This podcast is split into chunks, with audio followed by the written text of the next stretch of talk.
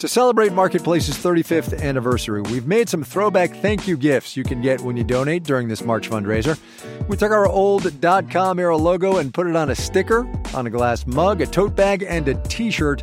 No matter how much you donate, you can get a fun piece of Marketplace history. Check them out at marketplace.org slash donate. These limited edition gifts are only available through March 22nd. Get yours at marketplace.org To celebrate Marketplace's 35th anniversary, we've made some throwback thank you gifts you can get when you donate during this March fundraiser. We took our old com era logo and put it on a sticker, on a glass mug, a tote bag, and a t shirt. No matter how much you donate, you can get a fun piece of Marketplace history. Check them out at marketplace.org slash donate. These limited edition gifts are only available through March 22nd. Get yours at marketplace.org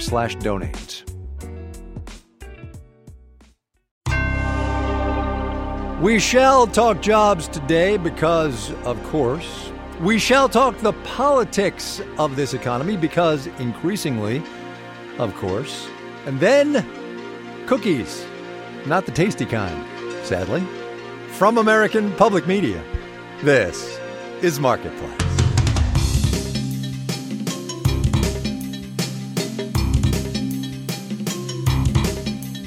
In Los Angeles, I'm Kai Ryssdal. It is Friday today, the 5th of January. Good as always to have you along, everybody. We are going to talk about the past five days in this economy for the next six or seven minutes or so, and we are going to do it this way.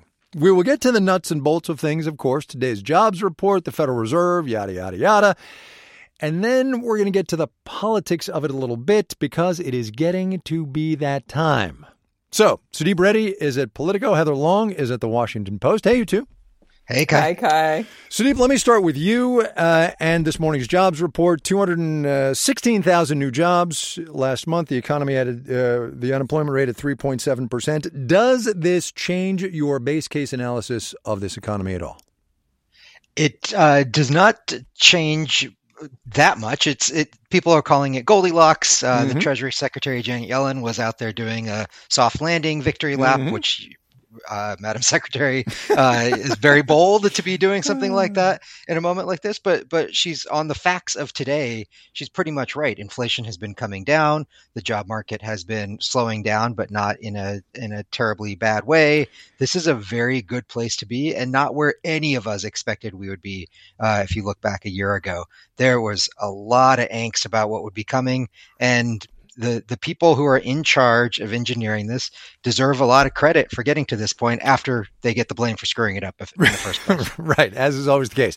Um, Heather, I want to pick up on the on the very faint hemming and hawing Sudeep did at the top of his answer because while good uh, this jobs report was and, and Goldilocks and all that, and we are economically in a good place, it is not all sunshine and light. That's probably true. I'd call it a B plus report, so still hmm. pretty light. Wow. But why do we downgrade it from an A? And you're right. the The funny thing, the head scratcher here was we saw a big drop off in labor force mm-hmm. participation and in employment, particularly among 20 people in prime age, 25 year old to 54 year old. It's it's really odd. It's not fully explained. Did everybody suddenly decide I want a job in November, and then December they decided not to have a job? There were a bunch of revisions that happened to the report, some of this technical jumbo jumbo.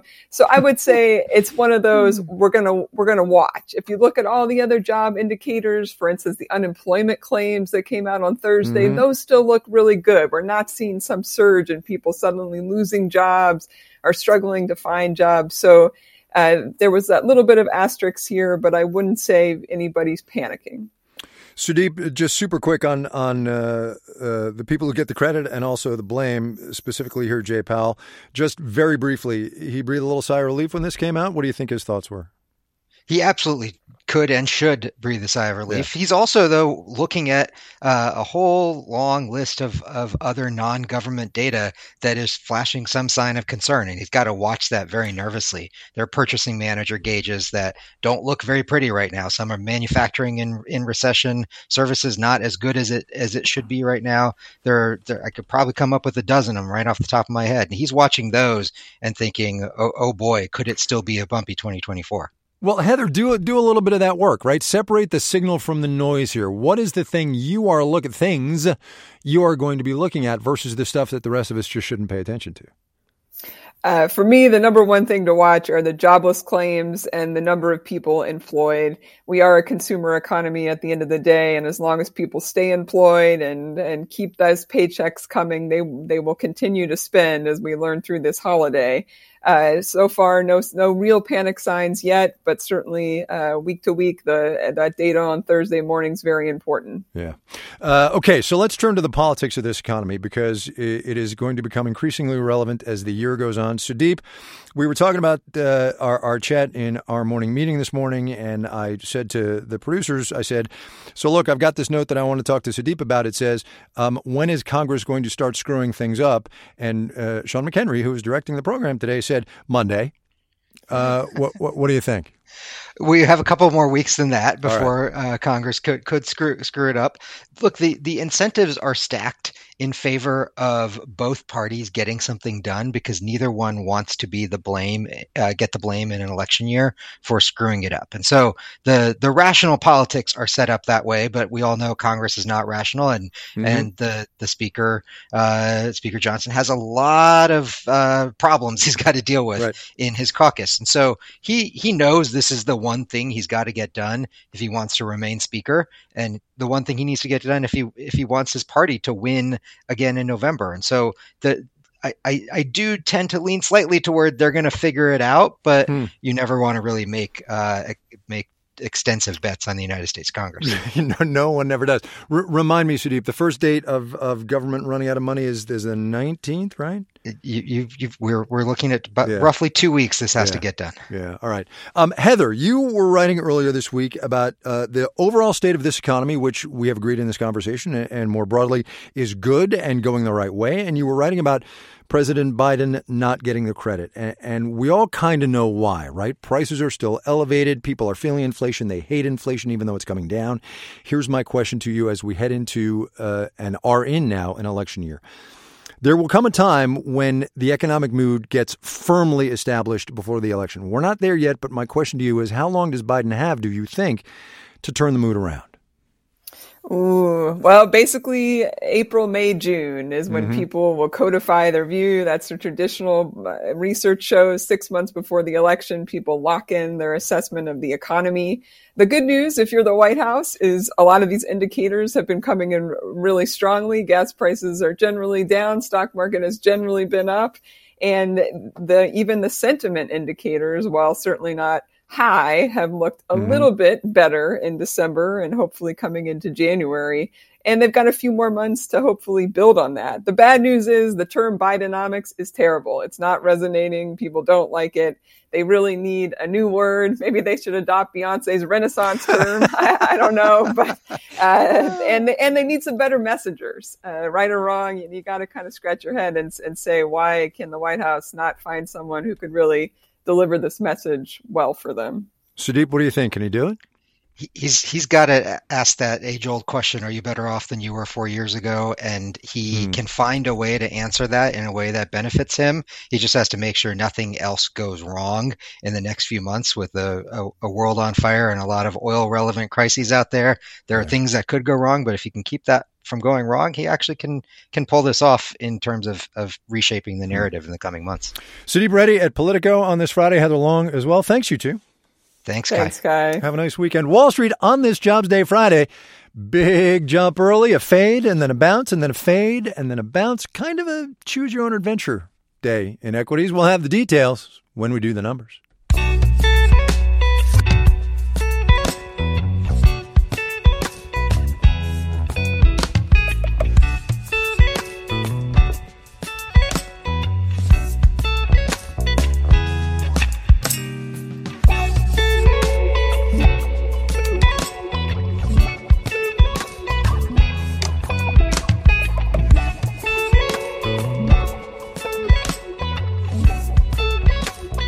Out with the old, in with the new. That is, of course, the theme when the year turns over. And for 2024, as it has been for the past couple of years, people have been taking their lists of what's in and what's out to social media. Maybe you've seen them floating around in your feed. Well, today we're making a list of our own, what is in and what is out when it comes to the economy. Marketplace's Kristen Schwab made some calls. Sean Snaith has his personal list of what's in and out this year. At the top of what's in is a goal we all know well. He wants to exercise more.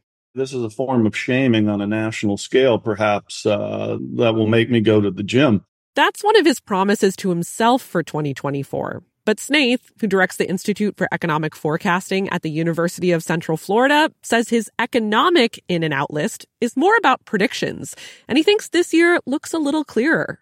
The uh, widespread belief that the U.S. economy is uh, heading into a recession seems to be out. That out depends on some other ins and outs. Like Snaith says, high levels of consumer spending, out.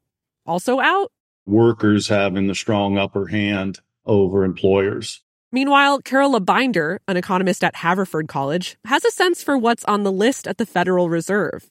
Out with the rate hikes and potentially in with rate cuts. These are pretty positive visions for 2024. Though, like any intentions we set at the beginning of the year, hurdles can get in the way. Binder says one is oil. Oil prices were relatively steady in 2023, and it seems unlikely that we'll have that much good luck in 2024 partly because of potential disruptions from the Israel Hamas war, which touches on one more unfortunate in from economist Francesco Bianchi at Johns Hopkins geopolitical uncertainty. 2024 will be a very stressful year uh, in terms of uh, exactly what kind of uh, global economy we are going to have going forward. Global conflicts, ongoing trade tensions, elections both here and abroad, a lot is happening this year. Just don't let yourself use that as an excuse to skip the gym. I'm Kristen Schwab for Marketplace.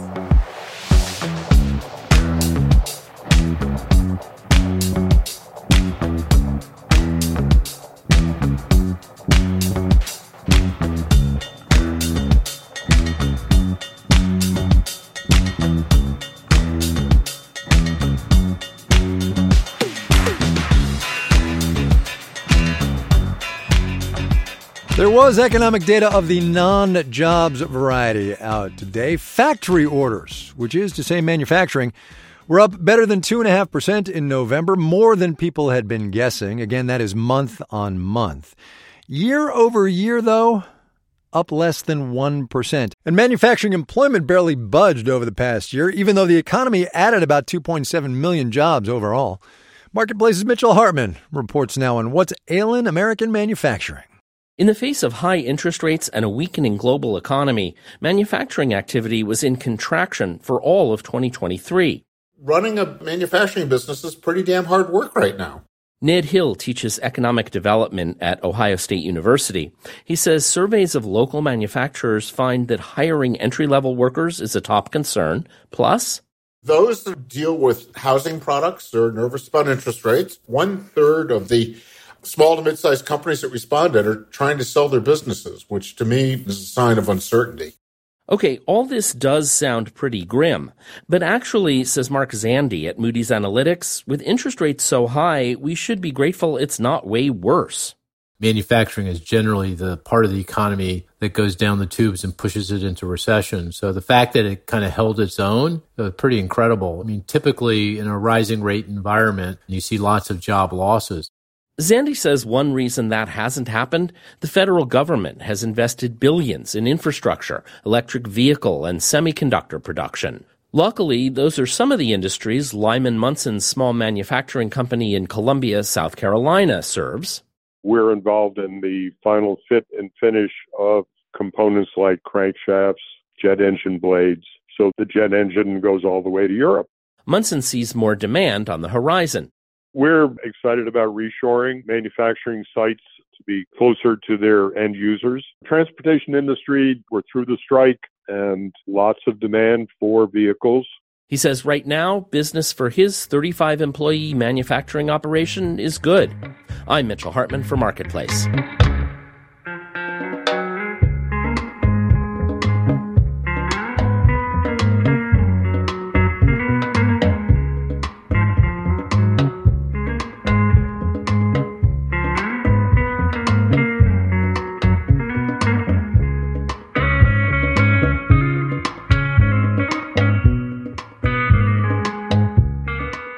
Was talking there about American manufacturers and how they're doing as we put 2023 in the books. Meh is the answer, as you heard.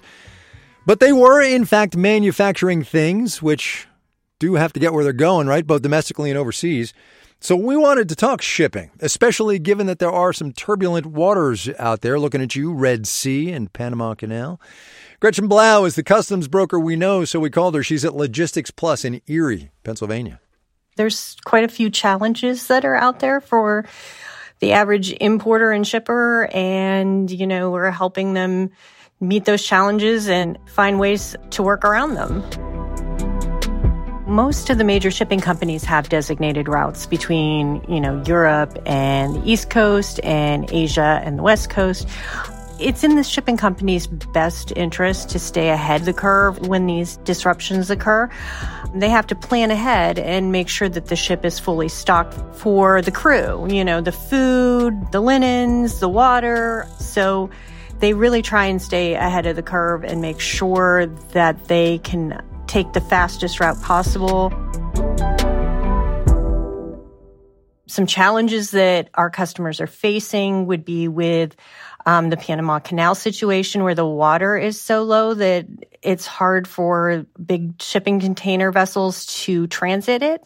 So what we've been doing there is recommending that everything is shipped into an East Coast port from Europe, Asian shipments shipped to a West Coast port and then trucked to the final destination and also the West Coast of Canada and trucking and railing down there you know, our, our customers are mainly worried about these situations. Um, so, you know, we just reassure them that there are ways around it and we make sure that all the legs of the journey fit together and their freight gets where it belongs. But there are longer transit times. So they're coming to us and relying on us more and more to meet these challenges. So you know, in my opinion, our outlook is good since we can solve these issues for them. Gretchen Blau, she's the customs broker we know at Logistics Plus out of Erie, PA.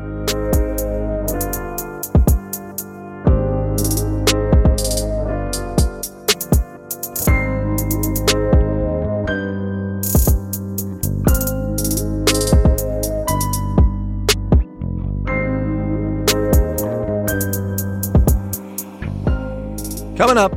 There was a tiny little space in the back of our store. We called it the magical kitchen.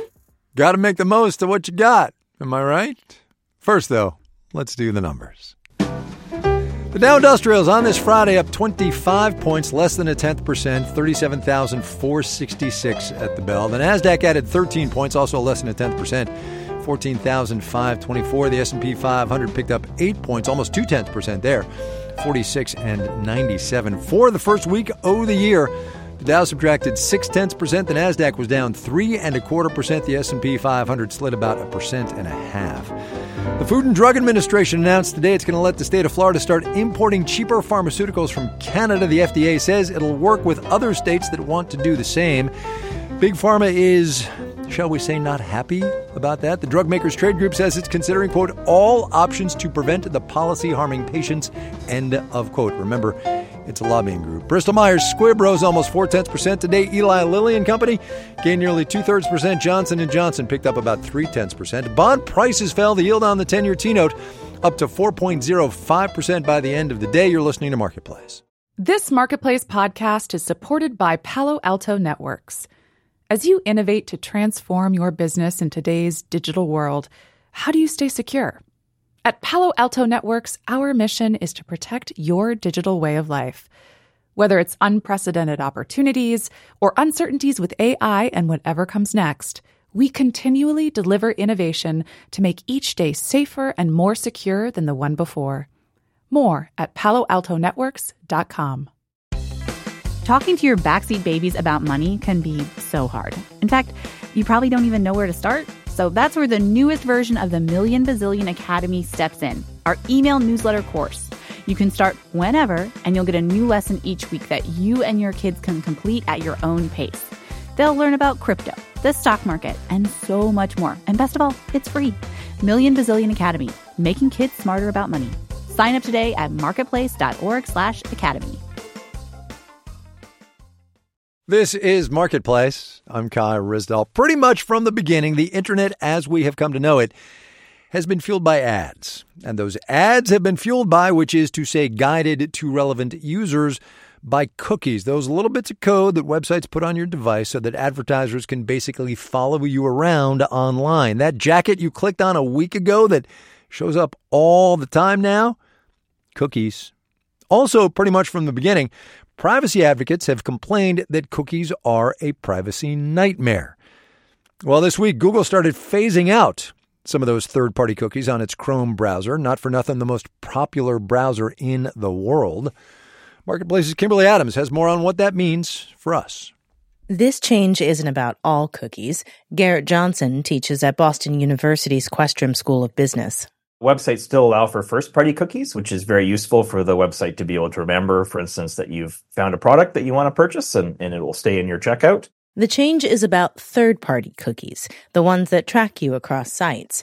That is changing the way everybody does business online. And not just businesses. Kate Holliday is Vice President of Politics and Public Affairs at advertising firm Powers Interactive Digital. The deprecation of the third party cookie in 2024 is really poised to shake things up because, you know, we're essentially going to have to recalibrate how we effectively find voters and target to them online. With this phase out, Google is introducing what it calls its privacy sandbox, a set of new tools that still track your behavior online. Victor Wong is Google's Senior Director of Product Management for the effort. We're aiming to make it possible to show relevant ads without showing who the user is. And so the user themselves hopefully will see uh, relevant ads still after we make this change fully. Other companies are also trying to come up with cookie replacements of their own. And while the transition away from cookies has begun, what nobody is getting away from anytime soon? Targeted online ads. In Washington, I'm Kimberly Adams for Marketplace.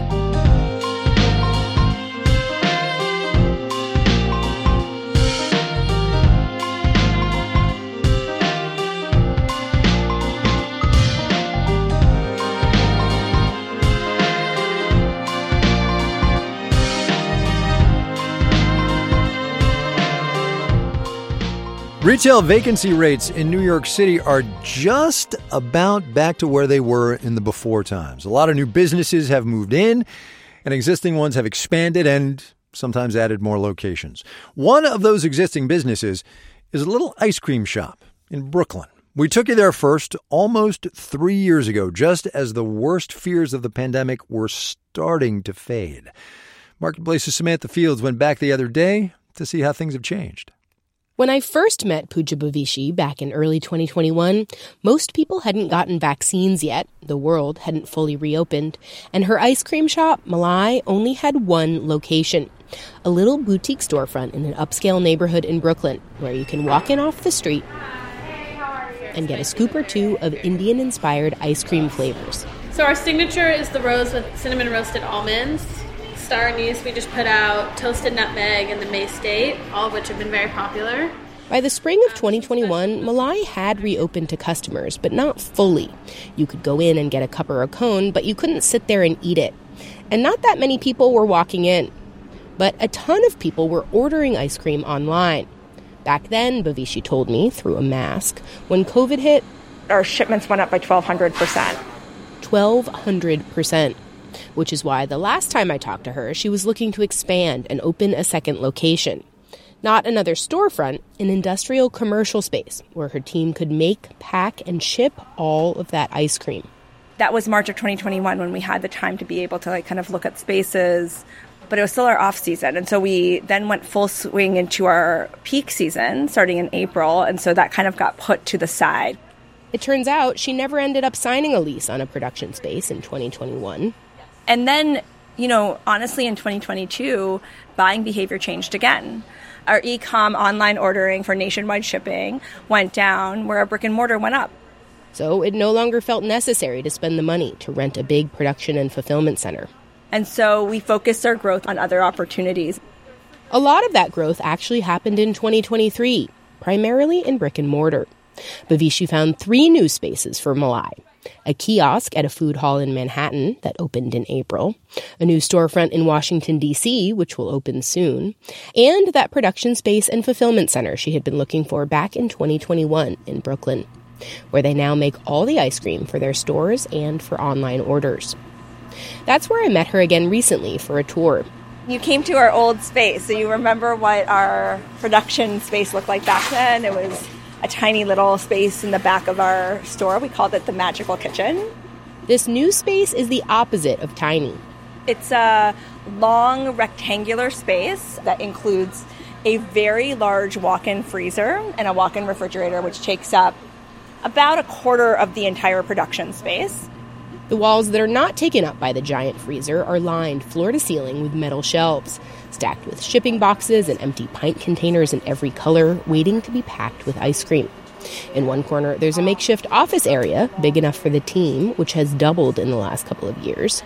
In another, there's a dedicated shipping area where two employees are breaking up giant blocks of dry ice with hammers to pack and ship online orders. And way in the back, by the wall of windows, we have our ice cream maker. We have a double oven this time. We've upgraded to a floor mixer, a dishwasher, which is a very big upgrade. Today, there's also a little team of three making ice cream. Two of them are getting trained. Okay, y'all. This is saffron pistachio. So it is a saffron based ice cream. We're going in. This is the first year. It feels like 2023 feels like the first year where we're back on track. We've been able to see the growth which feels exciting. It hasn't been easy getting to this place with COVID, supply chain issues, inflation, and hiring challenges. But you know, food businesses in general are really tough, and margins are are slim, and costs are high, and so I think that those problems will keep coming. Like it's not smooth sailing from here on out. But Bhavishi says she knew that was part of the deal going in. I'm Samantha Fields for Marketplace.